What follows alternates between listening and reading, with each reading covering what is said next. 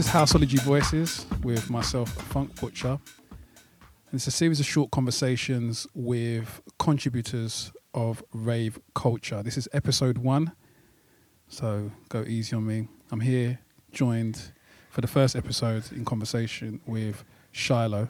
Hello. And I think it's always a good place to start with any story, which is practically the beginning. So, who is Shiloh? I am a DJ from London. I've been DJing for about 5 years, so you could say that I'm a bit of a late bloomer. Okay. Late in what sense? What do you perceive to be a adequate starting point? I don't know what that is, but a lot of the people that have been around me have been doing it for a lot longer than I have. Old heads. they got greys in their hair. You said that, not me. There's going to be a lot of this, so there's going to be a lot of me putting words in your mouth. So yeah, get used to it. So you said you're a late bloomer, mm-hmm.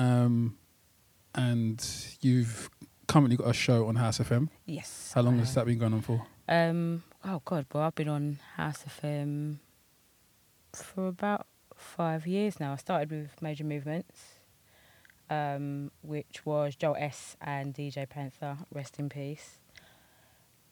Then I am now doing a show with my friend Simeon Clark. We're twins in session, but also I do something called Virtuoso Takeover, which is, I guess you could say, showcasing female DJs or producers. So you're pretty busy. Yeah. And on top of that, you're doing gigs? Yeah. Okay, cool.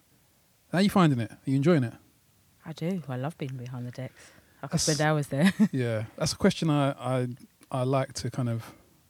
I've been doing this, but this is the first episode. But let's say I'm going to be leading with a lot is, are you enjoying this? Because I feel like a lot of the reasons people enter into music is for the gratification they get from it.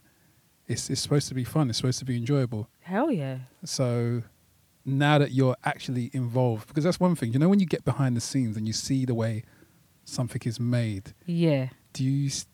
Some people lose the passion, they lose the enjoyment when they see it from that perspective. Not for me. I enjoy what I do. I could spend hours behind the decks and I get satisfaction from seeing people enjoying the stuff I play as much as I do. I don't involve myself in politics or anything like that. I just want to play. So, yeah, it can be a hard slog, especially when I've helped out on events with people, but I still love it. And what is it you... I mean, I know you play house, but what is it you play? Because obviously Houseology is the... what I like to call... the school of the wider world of house. It's all these other... it's all these different disciplines. It's tech, it's deep tech, it's deep house, it's afro, it's minimal, it's tribal, it's UK funky, it's funky house, it's all these things under one umbrella. It's garage house, it's all these things. So when you say you enjoy playing, what is it you are playing? I play what I like. Generally I probably tend to shop more in the kind of tech house section, but if I'm playing somewhere and I've got a techno tune that I think will fit within my set, I'm going to play it. Likewise, it could be a soulful track. It's what I'm feeling at the time. Okay. So... But generally, yeah, probably in the tech house section. Okay. Yeah. So you consider yourself a tastemaker of sorts because you're curating... like your tastes, your personal tastes through your shopping list. I've never really thought about it like that. Okay. Really? Well, that's what we are, I guess. Yeah. I guess we're tastemakers. Yeah, because a lot of times I feel certain people don't know what they want to hear until they hear it. Okay. I've been places where somebody says, oh, I don't like tech house, and then a tech house tune comes on and they're in the middle of the dance floor. And you've converted them? Not just me, but whoever happens to be there, or, yeah. So you started DJing 5 years ago. Mm-hmm. Can you remember, like, what was going through your head 5 years ago to actually make you feel like this is the next step for Shiloh to kind of embark on, or before Shiloh was even formed? It didn't have a name yet, this entity that was going to start DJing. So what made you venture into that? Was there something going on personally? Was you dissatisfied in some aspect of your life and you needed some sort of... like no. It was actually other people. I've always liked house music. None of my friends did. And I started off with kind of like electro house and stuff like that. I've always liked house music, and I used to give people music. And I remember my brother saying to me one time, why don't you just become a DJ? And I'd never actually thought about it. He had a controller and he showed me kind of the basics. Mm-hmm. I ended up getting my own one and realised that I actually enjoyed doing it. So that was that. And originally I was going to be called Lady V. Okay. But somebody said to me, I've listened to what you play. Your name doesn't match what it is that you play. So I had to go back to the drawing board, and Shiloh was the one name that kept on coming back to me, and it's the village that my grandfather is from in South Africa. Amazing. So you've got South African roots. Mm-hmm. And a lot of people would obviously assume, like, there's some stereotypical bias that if you're from South Africa, you have to be playing Afro house. But you generally don't take to that sound. No. Okay. And it always surprises people. Why don't you like it? That's not what I started listening to. I've always been drawn to heavier, darker sounds. I don't really go to those kind of events to say that I'm... yeah, it's just not something that resonates with me. Tech house, a bit of techno, and even that, the techno thing has come later, and that's from being around Jason H in the Clairvoyance. Okay. I never thought I liked it until I started listening to the stuff that he played, and it made me feel something. Afro house, if I hear it, yeah, I can dance to it and I could rave to it for a certain period of time, but it's not somewhere that I would choose to go. Okay. So was you born here or born in South Africa? No, I wasn't. Actually, I was born in Nigeria. Really? Yeah. So you're a Nigerian-born South African with a Cockney accent.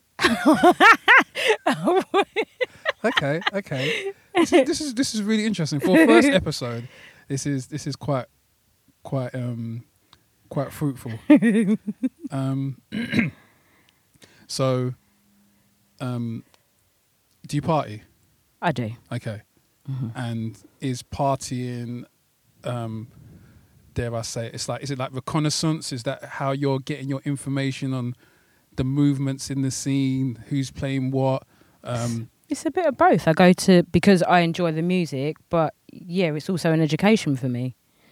I like stuff like Elroy and things like that, but then I also get great pleasure from being dragged out to some random after hours party by my friends, not knowing who any of the DJs are, but thoroughly enjoying the music that they're playing. So tell me about these aren't like big names or well, as far as I know, they're not. Mm-hmm. So tell me about these kind of clandestine parties that you're attending in the wee hours of the night. They're just random ones. It's never ever planned, and I'm always the last one to know. It's one of my friends like, all right, come on, we're going to this place. So I never actually know where I'm going until I get there. What can I say about them? The music is just, it's different. I think at places like that, people are a lot freer to, or feel, I think, maybe a lot freer to play what they want. They don't have to play the bangers, whatever they are. Okay. Yeah. And that's an important thing for you, you'd say, to have a bit more freedom of expression when you're DJing. Yeah, but like I said, I play what I want to play. Yeah, there are tunes that are popular and I like them, so I play them. But equally, if I don't like something, I don't really care how popular it is. If I don't like it, I'm not going to play it. Okay. It's quite a stubborn trait there. What star sign are you? Cancer. Okay. Water sign. Interesting. Okay, so...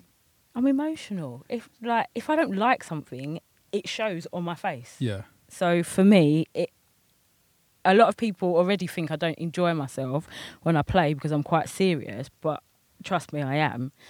But if I don't like something, you're going to see it on my face, so there's just no point. Okay. So in terms of parties and brands, what kind of parties and brands are actually happening right now in London that have kind of caught your attention and caught your eye and you've had a really good time at?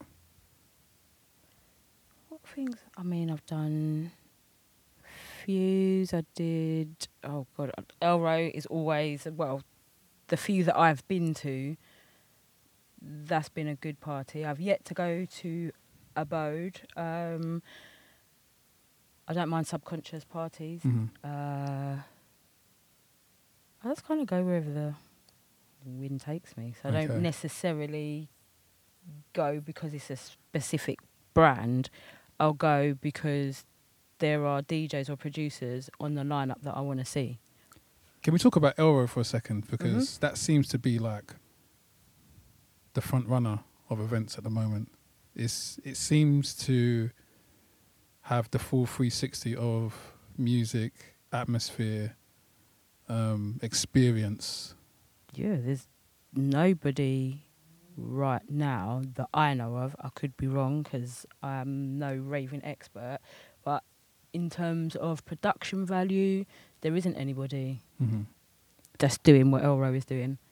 When you go to that rave, even if you'd been to the ones outdoors, like they've got big mechanical things driving through the middle of the fields. Like in terms of production value, their staff dress up, they pick a theme, everything is themed, and they do these all around the world. Amazing. So, 5 years on, you've been grafting, working very hard, I may add. Even if you don't want to say so, you're like, I'll toot your horn. You've been working very hard. I'm trying. In that time, though, you obviously would have had to face some obstacles. Do you want to talk about what they may have been? Obstacles, I'd say some of them was me, actually. Okay. When I first started, I was really, really nervous.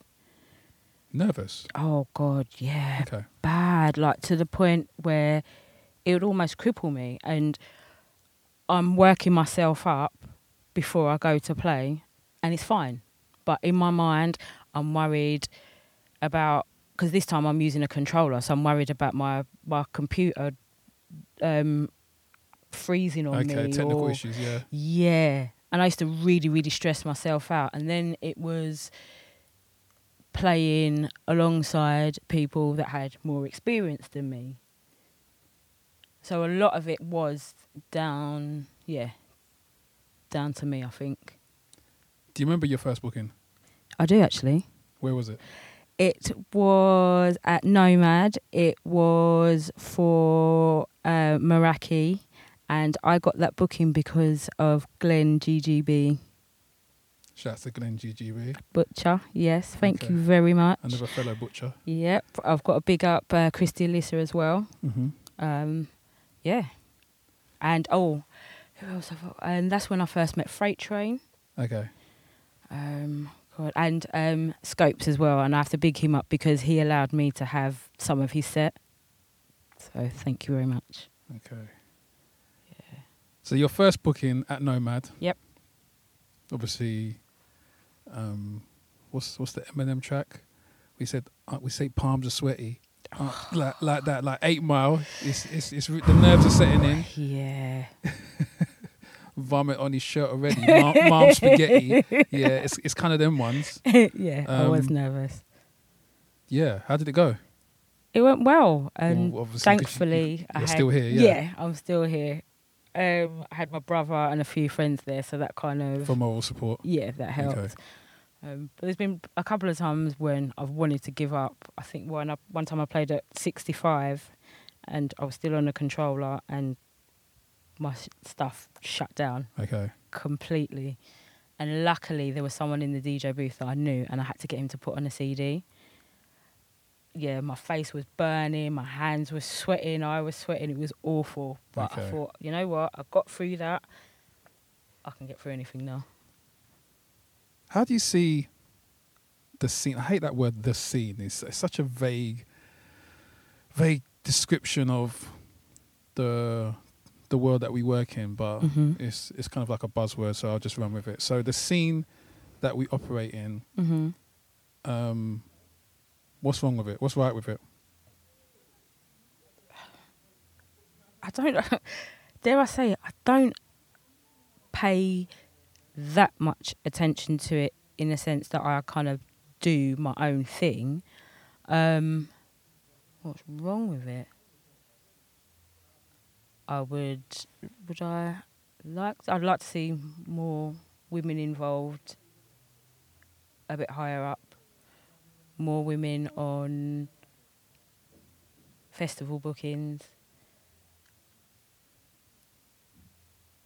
Yeah, but I don't involve myself in things like that. Like I live in, dare I say, in my own orbit, so I don't get involved in other people's politics. But seeing the same people on the same lineups all the time, I think is a problem. Yeah, there is so much talent out here. Give people a chance. You were once those people.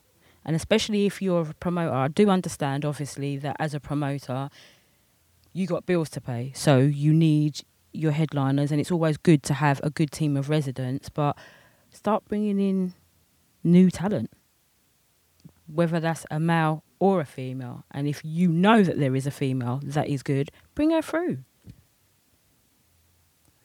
There's definitely a lack of bravery in that area to kind of take a risk.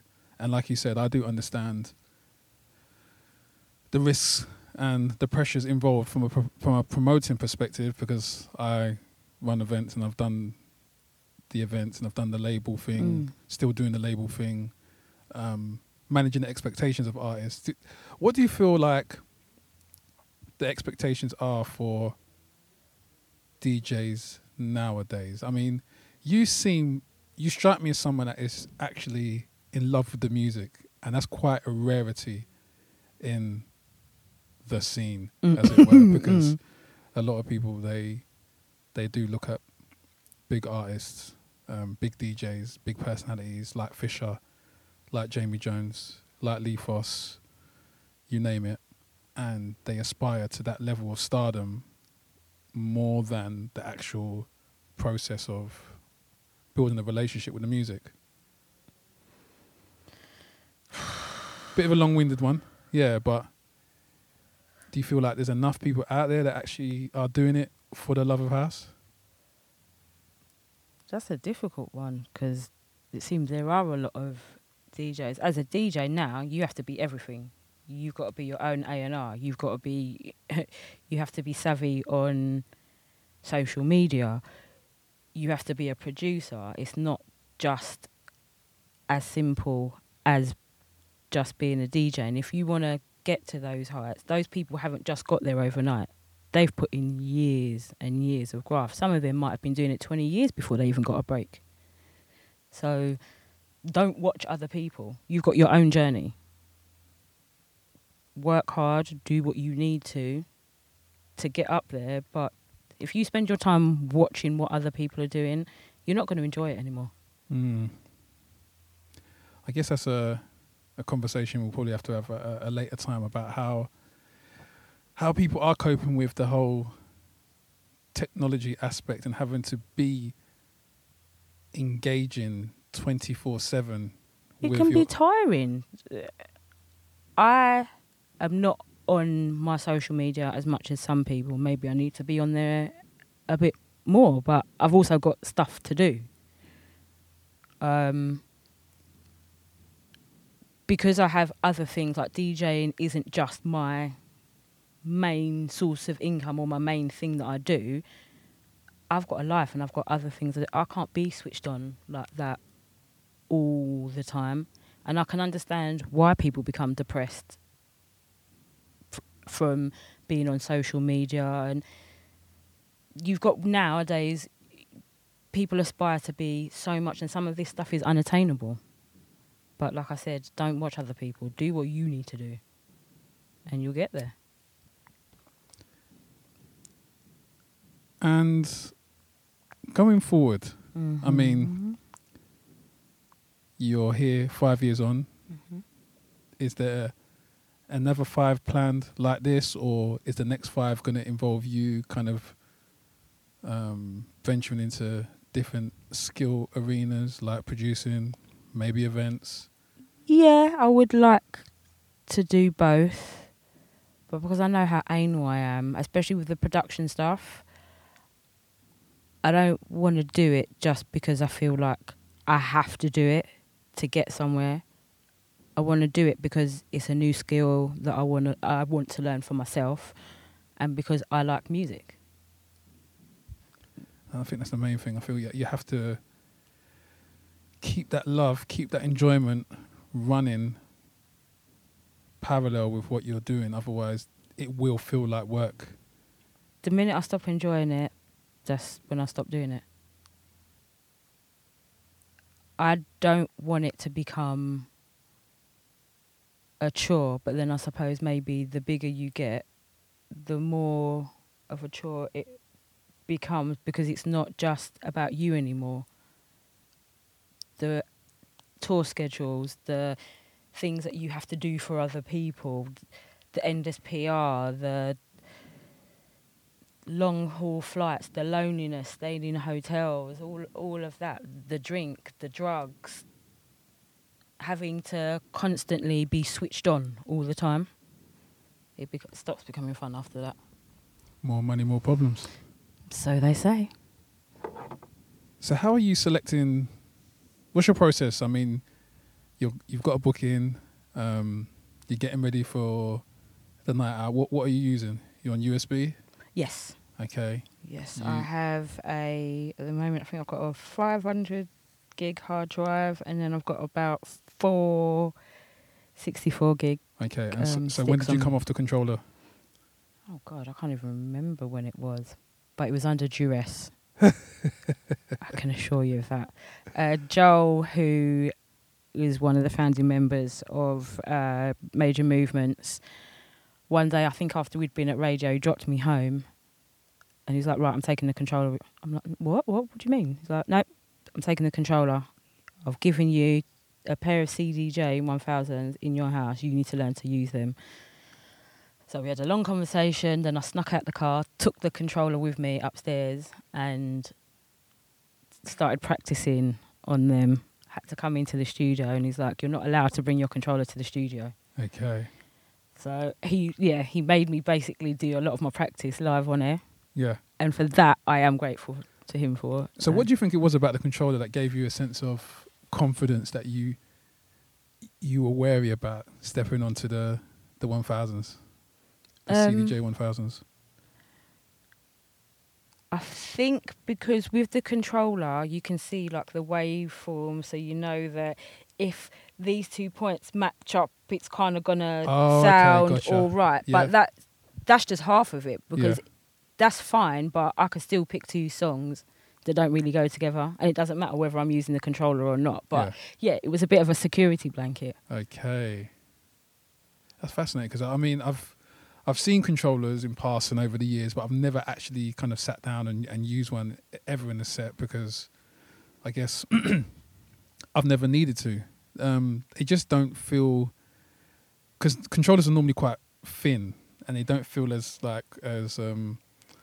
sturdy as a set of decks, so they can't take the battering that you would. Not to say that I go around battering decks, but they're not as resilient as the Pioneer, although the actual CDJ. They're changing units. Now. If you look at the new set of sort of like Pioneer and Denon controllers, they're a lot sturdier than the one that I started on. But I'm glad I made the switch to, and it's also for me when I started. So I never had access to turntables. Yeah. I've started, like I said, 5 years ago. So I didn't know anybody that was on a belt drive. I didn't know anybody that even had CDs prior to me starting this process. So that's why I learned on, and that's where my security came from. The switch, now that I've done it, I still have one and I can still use them, but I definitely prefer being on CD days. And for obviously there's people out there who don't DJ, who kind of have a very surface level knowledge of the world of DJing. Mm. What do you think it is about progressing into the world of CDJs, no controller, no sync button? What do you think it is about that gives that DJ another level of esteem? Because it's weird. I've had this conversation with people who just rave, and they're just like, we only care about the music. So they're actively, they don't, it's more like an insider thing. They don't care. Yeah. It's DJs that care whether you learnt to play on vinyl, whether you learnt, or whether you use a controller, whether you use CDJs. There was a thing when, and that's another thing actually that led to a lot of my anxiety. When I started, there was this thing that kept on going round, oh, you're not a real DJ if you don't know how to use vinyl. Okay. Well, not really. I thought being a DJ was, you've got the equipment and it's good to know how to use it. But I thought being a DJ was about your tune selection rather than what equipment you used. So isn't that argument a little bit dead? Mm-hmm. For me, I would like to learn how to use vinyl because, again, it's another skill set. And there is, like, I'm not knocking anybody that knows how to use one. I would love to be able to use it, and that's a completely different skill set. But to look down on somebody because of the equipment they use rather than actually listening to what it is that they're playing, it's a bit silly to me. Mm. So 5 years ago, you've come into the industry, into the game of DJing. Did you ever have a moment where you thought to yourself, it's a bit, dare I say it, too late to pick up a new hobby? Because I feel like that's the thing that's stopping a lot of people. If anything, I want people to participate in the world of DJing more so, because I feel like competition is great. But a lot of people kind of like have their own sort of angsts as to what age they should be. I never ever thought about it. I didn't become a DJ for anybody else other than me. So if you think that I'm too old or I've come into it too late, that's on you. I don't care. I'm just here to do what I love doing. If you think I'm too old, that's your business. Love it. Simple as that.